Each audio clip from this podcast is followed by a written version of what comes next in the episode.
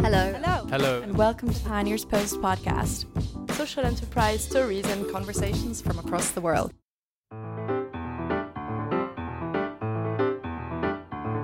There are lots of ways one might define a good leader, and many figures one could readily select as examples. But at Pioneers Post, we're interested in a specific kind of leader. We're looking for those leaders who are both trying to make a difference and doing business differently. These are the leaders treading that fine line between money and mission for the benefit of people and planet. So, welcome to the Good Leaders podcast with me, Tim West, founding editor of pioneerspost.com.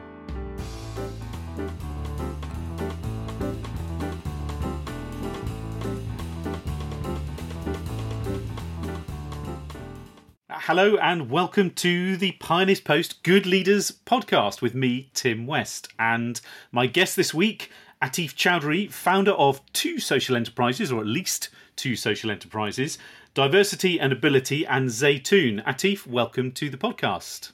Thank you, Tim.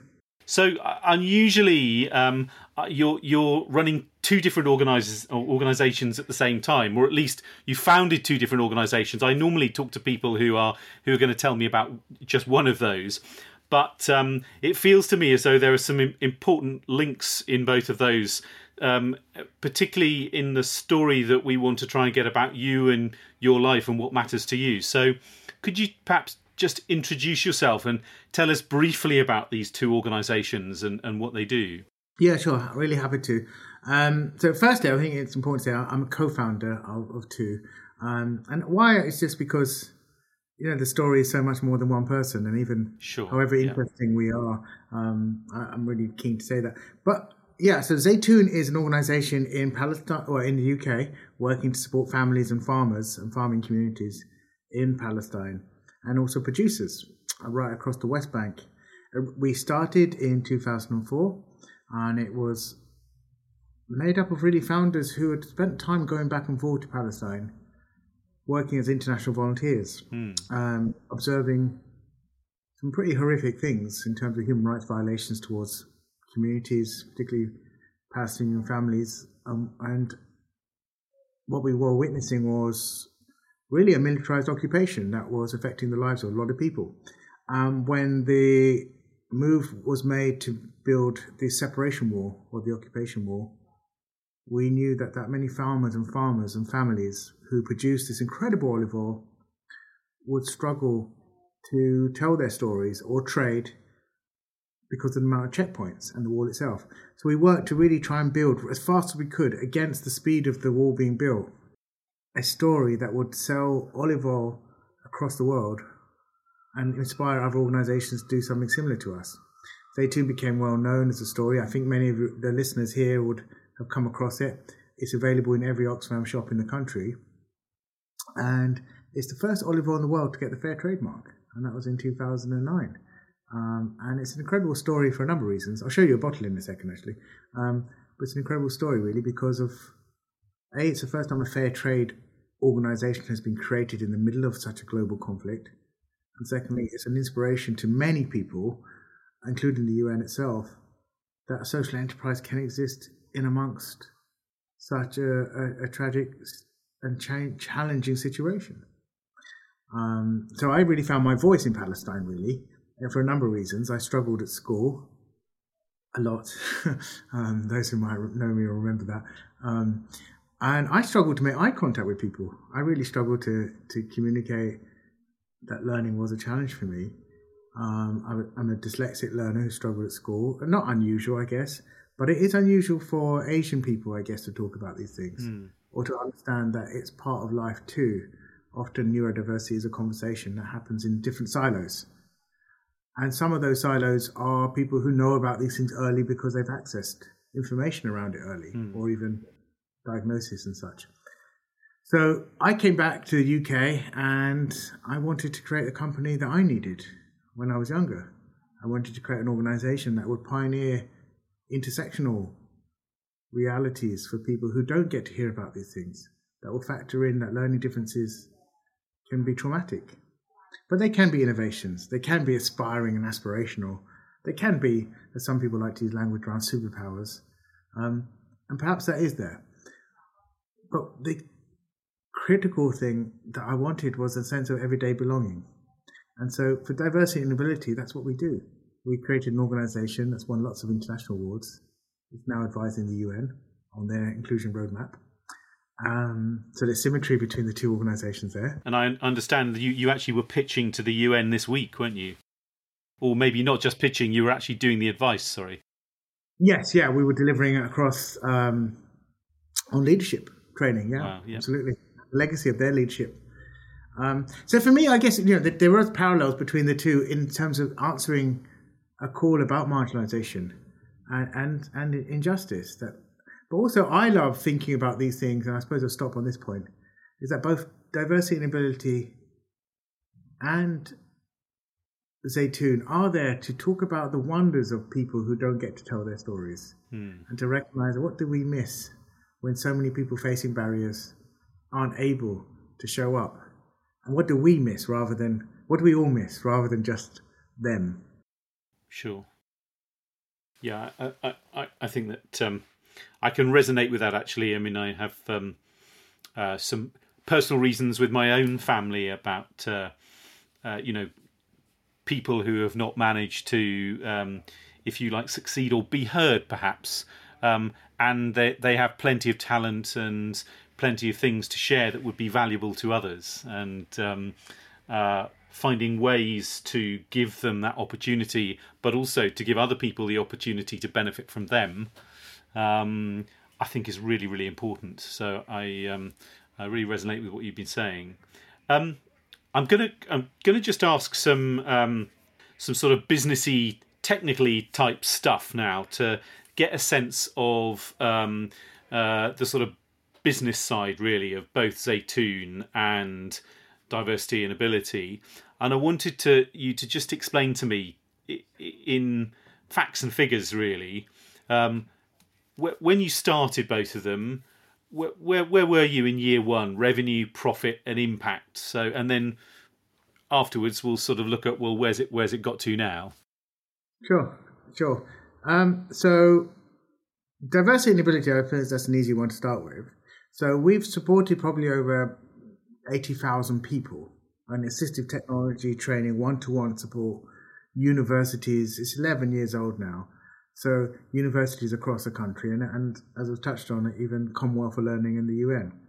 But in that support, I worked in order to fund the work. I worked as an assistive technology trainer, and the, the savings I could, get from that, I put into the organisation. And so that first year was really tough because on one hand, and I think a lot of folks will relate to this. On one hand, you're trying to be the social entrepreneur that advises organizations and charges them for that advice or charges them for that social change. But the other hand, you're trying to do that one to one support. But that one to one support is intimate, it's meaningful, it gives you a sense of joy and connection to the work, but it's not going to let you grow the business. But for the first year, that's exactly what I had to do was keep doing the one to one support.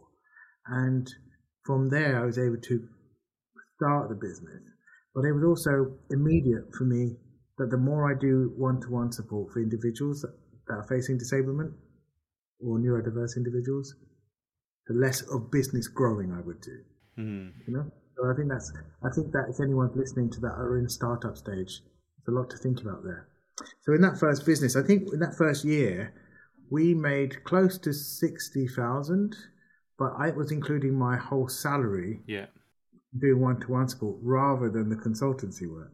Yeah. You know? Yeah. Um, so it was only when I started to trust myself that I could take on new members to join the work and that we could find founders and other founders to join us that it started to take shape. I like that phrase trust yourself. So is this trusting yourself as a as an entrepreneur, as a business leader? Yeah, I think so. I think I think that there are um, I mean it's a great conversation. I don't know how how much space it can get or, or should get. But there are CEOs and there are founders. Yeah. You know? And someone says, well, often they're the same thing. And I said, absolutely. Often they're the same thing. Often they have to be the same thing at the beginning, don't they? That's the challenge. My case is an example of that. I'm a CEO and I'm a, and a co founder. Yeah. But I actually think when we look at the heart of leadership, we'll often read, and you can apply that to political statespeople and revolutionary leaders too. There are people who might start a revolution and they create something incredible, but they're probably not the right person to run an organization or run the country. Nelson Mandela is an inspiration to me for a number of reasons, but part of his leadership strength was recognizing he had to help heal a nation. He did only one term. He was, of course, he could have done two, but he chose not to. And, and so a lot of founders can create organizations because that's their spark, that's the innovation that lives in them. But people expect mm-hmm. founders to be CEOs immediately. But there's no CEO school that founders necessarily go to. And that's the challenge. Whereas there are people who do operations very well or financial obligations incredibly well who don't necessarily innovate things, but they run things very well. Yep. And it's knowing how do you lean on the strengths of where your strengths are, keep playing to your strengths, and recognize the trust you've got to build in yourself to know you can't know it all, and nor should you be expected to.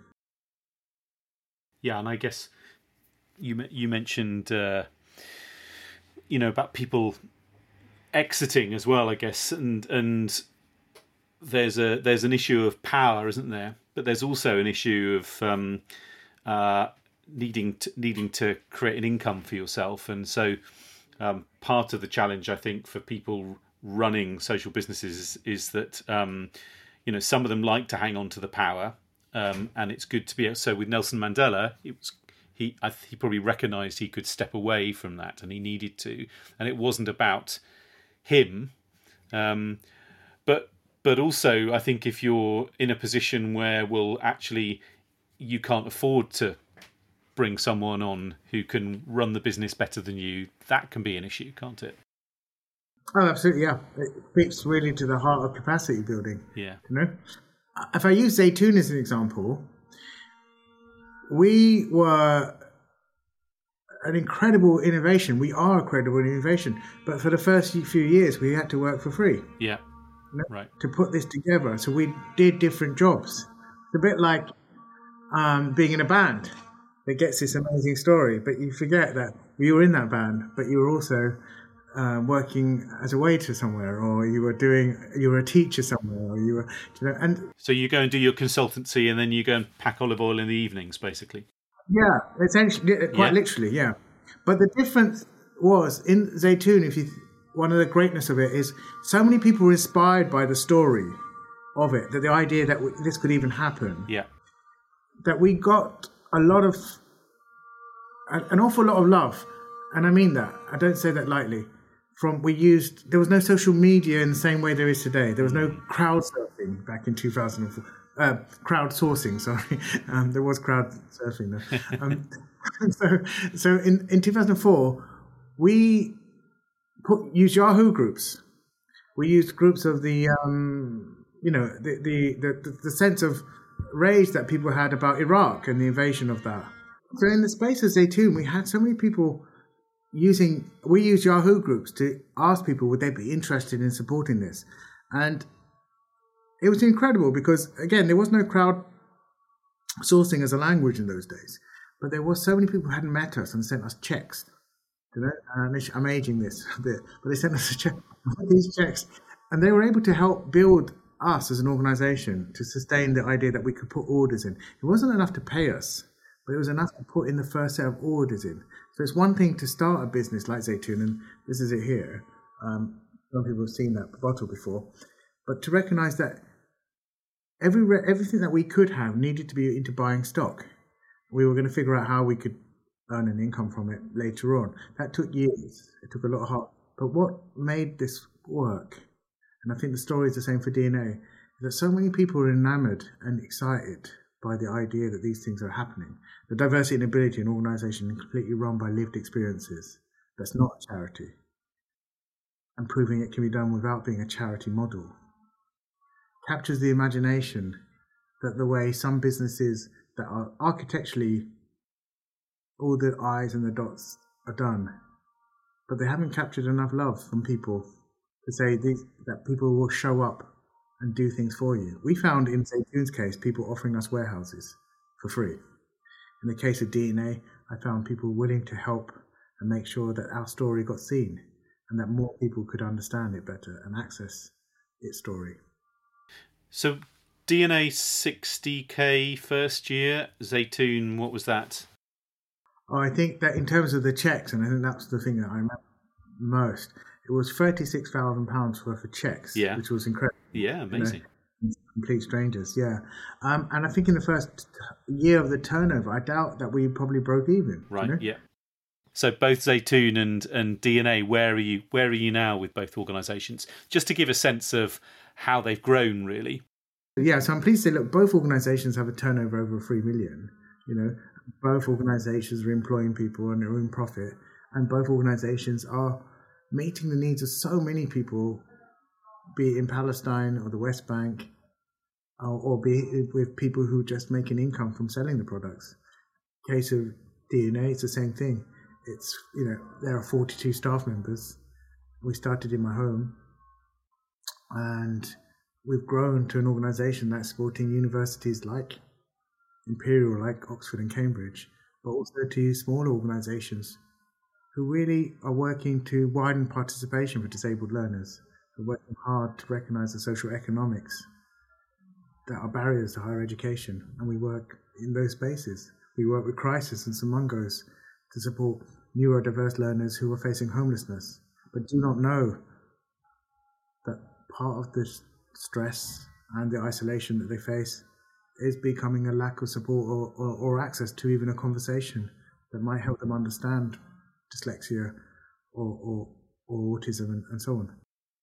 I wanted to ask about both of those of these organisations. When did you realise that you were onto something special? But I mean, in a way, that's a silly question because it's obvious that you knew they were something special from the very beginning because that's why you started them. Um, I suppose, from a business perspective, my question is. When did you know you could put a successful business model behind both of them? but I'll tell you next week. no. And since that, um, why that's funny is I suppose because I don't know if you do know. I mean, that's the truth of it. And I, I hope this isn't. I'll, I'll illustrate that because, you know, for every innovation, innovator, and and and if you think about the idea of how many women get to run businesses, you know, get to really run them, and see, and for every black and brown led social enterprise that's created, which is plenty, it's community driven. But how many of them actually get staying power or supported to have the social staying power that says, okay, we get that you've created something for marginalized community, but too many incubators don't get how hard it is to have the staying power to do that, that the lack of social resources are there. And so you, you don't, I don't think uh, there was a day where I got when, wow, this is brilliant. I know I've got a plan or I know this is going to work. Uh, that, that I think is something that probably lives in my heart even today. And even though I can tell you that we're advising United Nations, it still lives that sense of doubt is there. But then you sort of think, well, is it doubt? No, not really. I think it's curiosity and, and humility. And then I think if I was to speak to the younger me and say, hey, look, dude, it's terrible. You've got so much imposter syndrome. Like, yeah. But you know what? You're going to lead people. You know what? It's important you hear people. You know what? You didn't have that humility with that much responsibility, then maybe you're a boss and you're a bit of an a hole. And so, if that imposter syndrome helps you stay grounded, then lean into it. It's good. You need it. It keeps you listening. Yeah, it keeps you moving. It doesn't have to be a bad thing. It's a question of whether or not you're able to say, right, what strategy and planning do we need to deal with right now that makes this day mentally a little bit calmer? And then, because we're going to make some good decisions here. So, what do we have to do to address that? And then, when we start making these decisions, how much can we forecast? Now, Palestine, we have to forecast. We have to do it because it's so important. We have to, and it's an incredible team that runs Zaytoun today that's so in, deeply involved in this, far more than I am. And they are building these forecasts and budgets and running them. We started Zaytoun in a space where that was just so hard to do. Was, there was a road we could use one day, and the next day there's a bulldozer there. And the next we, we used this road, but now there's a checkpoint and nothing is going to pass through there. Or the olive fly has come through, or the EU is only subsidizing EU members, which, and so on and so on. So you're dealing with the consistency of those changes. You can plan and mitigate risk, and you can have a risk register, and you can start looking at those things, and that's a form of planning. But now here we are as an organisation, 18 years old in the case of Zaytoun. Of course, it has a two-year plan and it has a five-year plan, and they're different plans. DNA is the same. DNA has to have a plan that navigates how diversity and inclusion is being celebrated in a culture that traditionally saw it as a deficit. We're seeing, we're constantly being demanded by big organizations that say, beyond our CSRs or doing good or being egalitarian, we are missing the diversity of thought. We realize that our teams are not sharing differences enough. DNA, can you help us unlock that? And we're like, yes, absolutely. of course we can. And we can show you a sense of pride without being, whilst being, whilst keeping it very realistic to the barriers that people are facing. At what point with, particularly with DNA, did you feel as though you were in a position to move it on from being that sort of consultancy with a few people helping you though to having a team and then having a sort of senior team who could essentially get on with running the business. Uh, At what point did you know? Well, we, we know that we're going to get a certain amount of income coming in, and and ultimately, you know, you're mentioning it was an inset day today, so you know you've got a family to support. So when did you when did you think, okay, I feel as though I I know I can support my family now? You know, because those are all on, on an entrepreneur's journey. They're quite critical moments in your life when you have to sort of make some decisions, aren't they, about um, balancing that that need to create something that you really believe in and and both letting go of certain things in order to allow it to grow in the right way um, but in a way that you're still going to be safe and your family is going to be safe and secure yeah absolutely and again i guess i'm speaking to you tim but i'm also speaking to people listening who are in a similar position mm. you know and and worried about whether they should make those kind of leaps away from secured nine to five jobs into a space. And if you aren't worried about that, then I don't know what I can't relate to that because I would I was deeply worried about that. But I'm look I'm really fortunate, and I think it goes back to the first thing that I've got such an incredible folks around me. And but the finance director, so my wife, she's also one of the founders of of DNA. Although we weren't married at the time, but we were partners at that time. He's the finance director. We couldn't be more different. I mean, our values are exactly the same. We, I don't think in, in 18 years we've ever argued once about something on the news, you know. Um, and we and we she worked also in Palestine as well. Um, but, but we we see things so differently that it's so helpful that diversity. I can see when there's going to be a problem. I need to know what are the ramifications of it in terms of numbers, and it sees that so quick that it really helps me make a de- decision. And but it's a decision I don't right does rest on my shoulders, but it's not a decision I choose to make on my own. Um, it's one that I try to factor through, but it is going to speak strongly to saying, okay, here are the things that I don't do well. They don't define me. They just say something about where support is needed. But here are the things that I clearly do better than most people. And until I start owning that, we're never going to see how good it can be. And I think that's the same for so many entrepreneurs who are neurodiverse. I mean, Richard Branson's the famous story, I guess, and he leans into that so well. But there's so many other examples of positive stories coming from different class backgrounds that we have to lean into more. Are you good at letting some things go then? I mean, in a, in a way, you're. It's unusual that you've got your wife or your partner working with you, and so there's a trust there that um, you know in a colleague that you wouldn't necessarily have that level of trust with um, otherwise. But I mean, some some entrepreneurs, some leaders feel as though they need to do everything, micromanage everything. And sometimes they need to at the very beginning, but it's it's often a challenge, isn't it? How do you how do you stop doing the things that you're bad at? Yeah, I've seen that. I've seen it a lot. I I I think that it's not healthy. Do you know? Uh, it's not healthy, and and look, when I interview people, I always look at my team and think, look, I don't expect, and that's the whole of my team. You know, they're listening to this. Um, I hope they reinforce it. But look, I don't, or, or not, but I don't expect 100% from them because, and I explain the context, because my kids deserve 100% from me, and they don't get that. You know, what they get is a dad who's really loving and caring, but is busy and has to re- reset that button all the time because of the pressures that are coming at him from different places. I am a father, I'm a husband, um, I'm also a CEO, and, and I'm a director of, of different organisations. I'm on the board for Disability Rights UK. There are lots of conflicts, challenging positions. So there's only so much you can give an organisation. And if you are then to say, I'm going to give 100% of it, well, something's going to give, and something's not going to sustain them. I am really grateful, I guess, in the sense of trust. And that matters a lot to me that people share these values. And those values they shared before meeting me. They shared these values before these organizations even existed.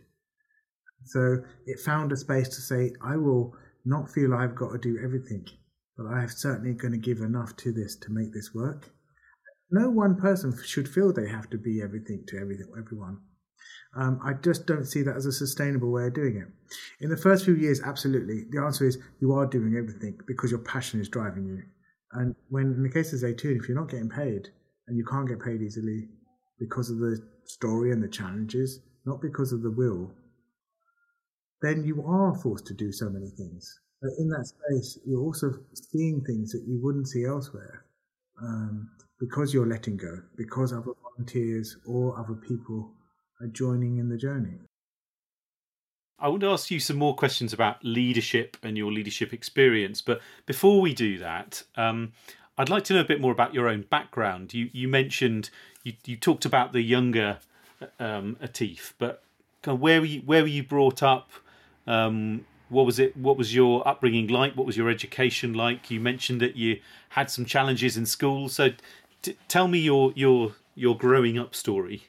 So I I grew up in a place um, for siblings, um, you know, and we grew up in a place called Thamesmead. I don't know if people know that. Not, um, yeah. I mean, it's, it's, a very ginormous council estate. It's huge. You know, um, people know it not for very nice reasons, but in the eighties it wasn't so bad. You know, it was it was not a bad place to grow up in some ways. Um, Clockwork Orange is filmed there, Beautiful Things, Misfits, those kind of things. And it's seen as a really negative place to grow up, but it was home, you know? And um, and I grew up really sort of masking a lot. It was a Thamesmead is a very working class uh, town. Um, in those days, it was very white working class communities, and being Asian with different names, different cultures, not having any Asian. So growing up, my closest friend was a Chinese friend and a Jamaican friend, and the idea of Bengalis or other Bengalis was just far away. It happened in East London, and that's not where we were, you know. Um, and so it did really matter. None of that really matters. What matters is do people share your values, regardless of culture or, or skin color and, and so on. But you do find yourself often feeling quite powerless. In my case, I really struggled with dyslexia, but didn't know what it was. I really struggled with articulating my feelings about the world, mostly because I didn't find many people that wanted to talk about those things. You know, uh, and I did my best learning not in school at all, but through conversations with adults, and mostly from the news. I'd watch the news a lot to understand what was happening. I did most of my learning from te- television, I'm totally honest. Um, and you spend a lot of time in your head thinking, as you know, especially when you've got ideas, and especially when those ideas don't really rest. You know? And then you're wondering what is a good, safe idea to say, you know, and what isn't. And large, apart from two close friends and one teacher, I don't think I expressed a single idea at school at all. And I don't think that's unusual. You'll often hear very funny comedians who might be short and they're quick and they're very fast, but they've had these jokes in their heads, but uh, with the, with the chance of often being bullied, they'd never say it. But that doesn't mean they're not funny. It doesn't mean they didn't learn to think of these jokes and the irony attached to that quite early. Some folks, I guess, peak quite early in the towns that they're in and they stay there, and other people take a long time to find their sense of identity or or, or I like to say the speed of trust, trust in themselves. And sometimes when you do find it, it can take just six seconds. But sometimes you'll never find it, and it takes 60 years or a lifetime that never got to find out how good a person could be at something. In my case, look, I had to go to Palestine. I saw kids that had a harder childhood than I did. They had a harder time of things. And in that space, I came back and think, okay, it was tough for me. There were other things that I can't really explain on the podcast, but there are things that that were pretty awful. But at the same time, nothing was promised. And nothing was guaranteed or assured. And when I could see kids wounded by such political travesties, and yet here they stand, then I thought, okay, what can I do? So when you went to Palestine, you would have been what late twenties or mid twenties or something? Uh, yeah, late twenties. Yeah. And, and and what um what did your journey been sort of between school and then? Had you, you gone to university? Did you have an initial job? Had you gone into a particular career? So I left school at sixteen. Yeah.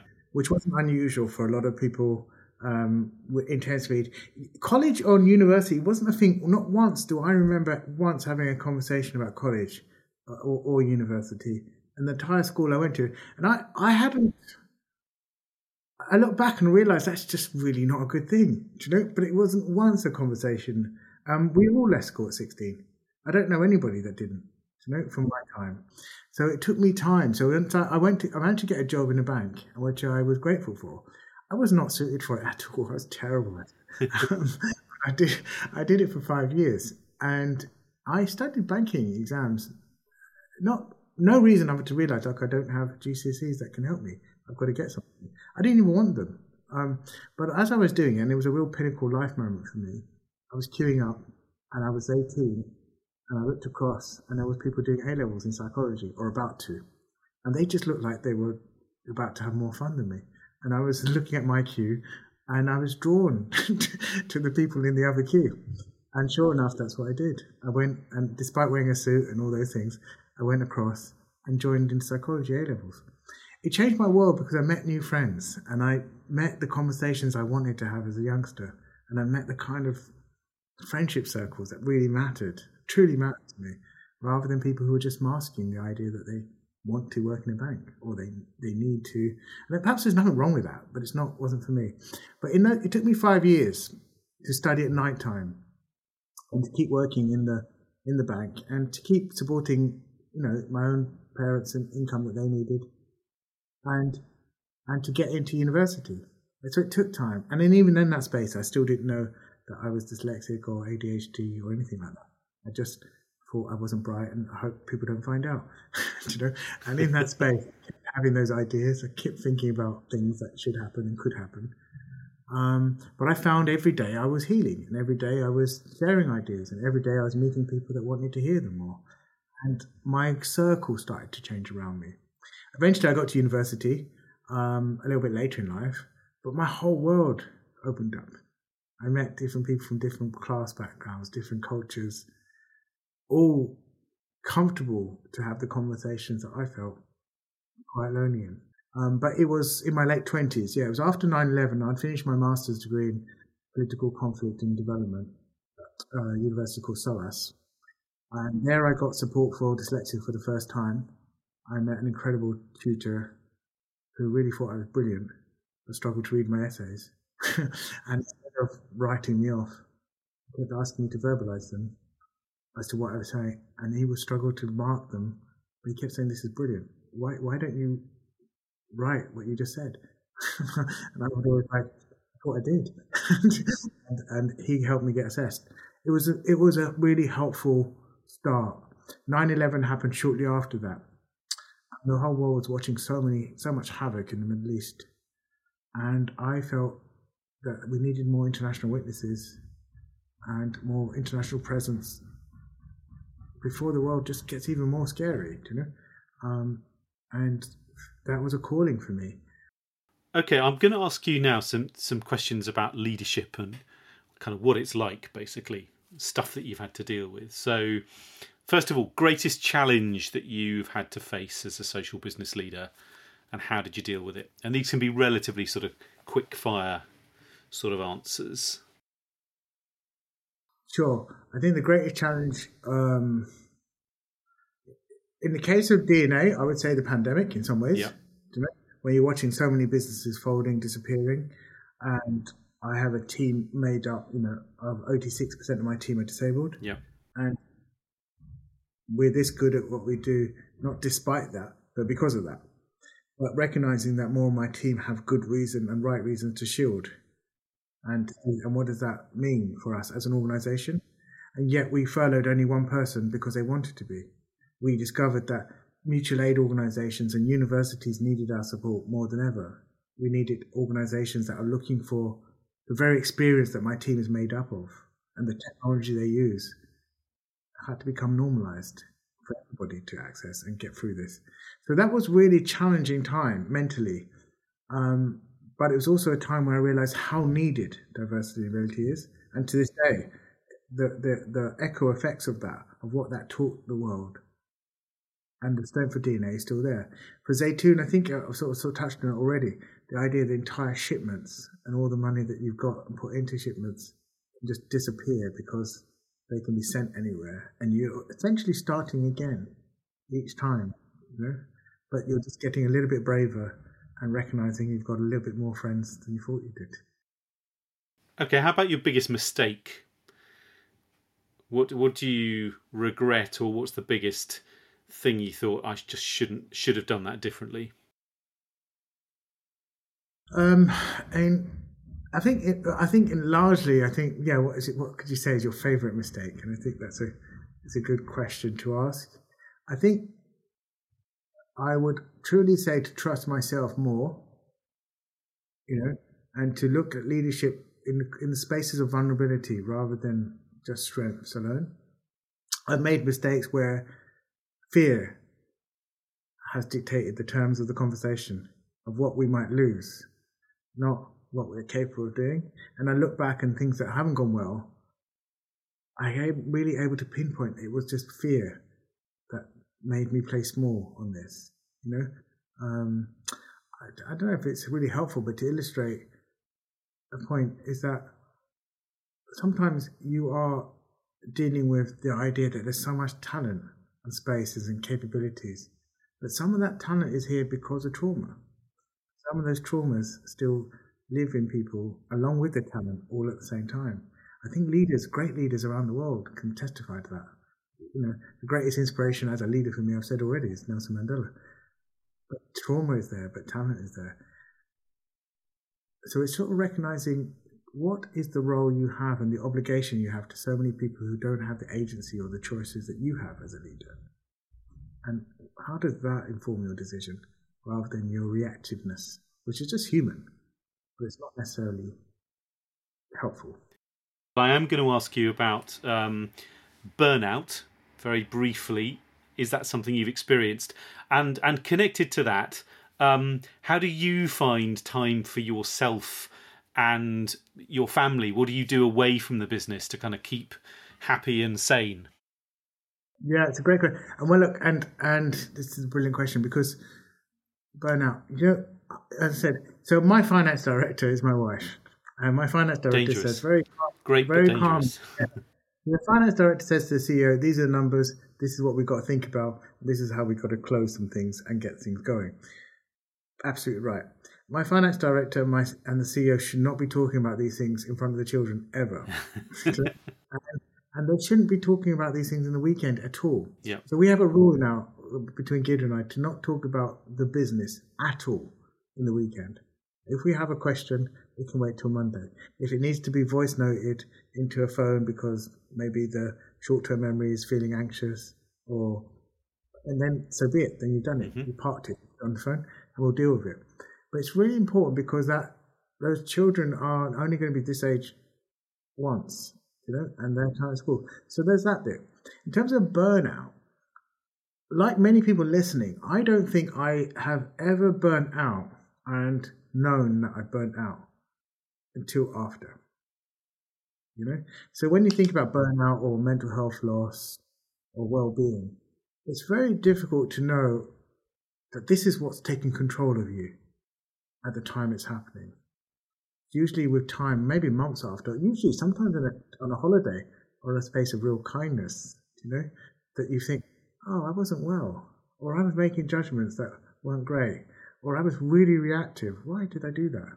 You know, and so it's being deeply tuned into that as best you can because you know a part of you will will go into you know what people call flight or fight or freeze. And so, yes, have I been burnt out? Absolutely, crikey, yes, absolutely. Um,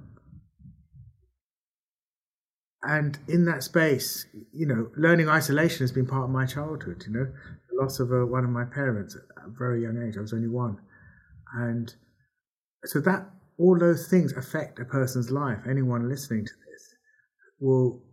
The question then, I guess, is really about: Does burnout really mean is about, is about your identity? So, it, are these things that are challenging or traumatic or whatever you want to call them? Are they who you are, or are they barriers that you're facing? And for any good leader is to be able to separate the two, to know that this disabling barrier is it a physical difference in my life? Is it because we use wheelchairs, or is it, or is it because there's mental health loss, which is one of the biggest disabilities in the world? Are these things happening to us and need support for us, or are they who we are? Now, if they're who we are, then it's very difficult to pick yourself back up again because you won't necessarily have the self actualization to say you deserve any better. So being able to say, I deserve better and I'm capable of doing better. And when I do, look what happens. You know, that is tough work and easy to say, but tough work. But believe in it, really believe in it. And to find people who believe in it for you is critical to any leadership. And, and you know, and, and it was touched on it already in this podcast. Being the kind of guy you needed when you were younger, going back to that is, is something that I think is really helpful for me. What What's the next big, exciting development on the horizon for, for you for the for the social businesses that you run? Would you say? I I think that knowing that they can be successful without me is what feels really imperative. I think Zaytoun definitely. I, I, love Zaytoun. It's a real passion, and I love what. But it's also an incredible team, and you know, I, I think this is the joy of knowing that you can be a founder, but you don't have to be the operational head of something, and nor am I in the case of Zaytoun. You can be a revolutionary, but you don't have to be a political statesman, you know, and, and so on. And in the case of DNA, being able to, to look at DNA as its success and its influence, knowing this is brilliant. It's, it's a teenager all on its own now. And it, this teenager can leave home and she can have her own keys and she can she can go out, you know, and she's safe. Um, that's a good thing, you know. Um, my next plan, I guess, is really about an idea that I have to set up um, something that can really change the way bees. Are. I mean, watch this space, really. But okay. it's about bees and how we measure the repollination and the we're losing too many bees in this country. It's a big issue. And I have a wonderful idea that involves children being the architects for regenerating the bee population in this country. And it's very something simple. How brilliant. Um, yeah, yeah. And I think my kids fostered it. So if they're half, if they're half if they're half as interesting in terms of ideas, which they are more so, then I think there's an idea coming that they will foster. And I hope I can get oh, to help. What a lovely them. idea. We're just going to end with some quick fire uh, questions. I, I, I, throw two words at you, and you need to choose one or the other one. Um, and some of them aren't very aren't very nice choices, but uh, we'll see. We'll see. So, first one: uh, profit or purpose? Purpose. Business or charity? Social enterprise. Ah. grants or investment? Investment. Oh, grants and investment. Great. Um, yeah, in, in, investment. It's, it's, long, it's to do with long. I can explain that, but it's to do with longevity. Uh, investment, yeah. Diversity or equality? Equality. Art or science? Oh, I think they're symbiotic. They, they, they both. They, they. You can't separate those two. Sunshine or snow? Sunshine. City break or weekend in the countryside? Countryside. Veggie or meat? Nah I'm alone. I'm the only meat eater in my house. Water or wine? Oh, no. I, I, I occasionally walk wine, but water, yeah, for sure. Olive oil or dates? Ah, uh, easy one for me, which is olive oil. Okay. They're the two two best products from Zaytoun, aren't they? it, it, I love them both for different reasons, but Olive Oil speaks to the history and the heritage of Palestine. All right, Muhammad Yunus or Muhammad Ali? Ali. Uh, and um, Muhammad Yunus, Grameen Bank, wonderful. And as a Bengali, great inspiration for microcredit and changing the world. But Ali is Ali. And, and you know, and he was the only dyslexic person, role model that I felt could look like me. And it changed, it changed my world. DNA or Zaytoun? Oh, God. It's like choosing choosing between your children. I love them both for different reasons, and and uh, different reasons. Look, um, no, you can't choose between children. Yeah, I, I, I think I, I hold them both close to my heart. Newspaper or smartphone? Smartphone. Emotion or innovation? I think that any innovation without emotion is a bit meaningless, so I'm going to use emotion there. Evolution, evolution or revolution? Revolution is so many. I'm so much wrongdoing. We can do better. Atif Choudhury, thank you so much for being my guest on the Good Leaders podcast. Thank you, Tim. Um, uh, yeah, thank you, anyone listening. Really, it's been a real joy to, Fantastic. have to think about space. You've been listening to Good Leaders with me, Tim West, founding editor of Pioneers Post. If you like what you hear or have comments, questions, or suggestions for guests, then please get in touch via Twitter at Pioneers Post or email goodleaders at pioneerspost.com.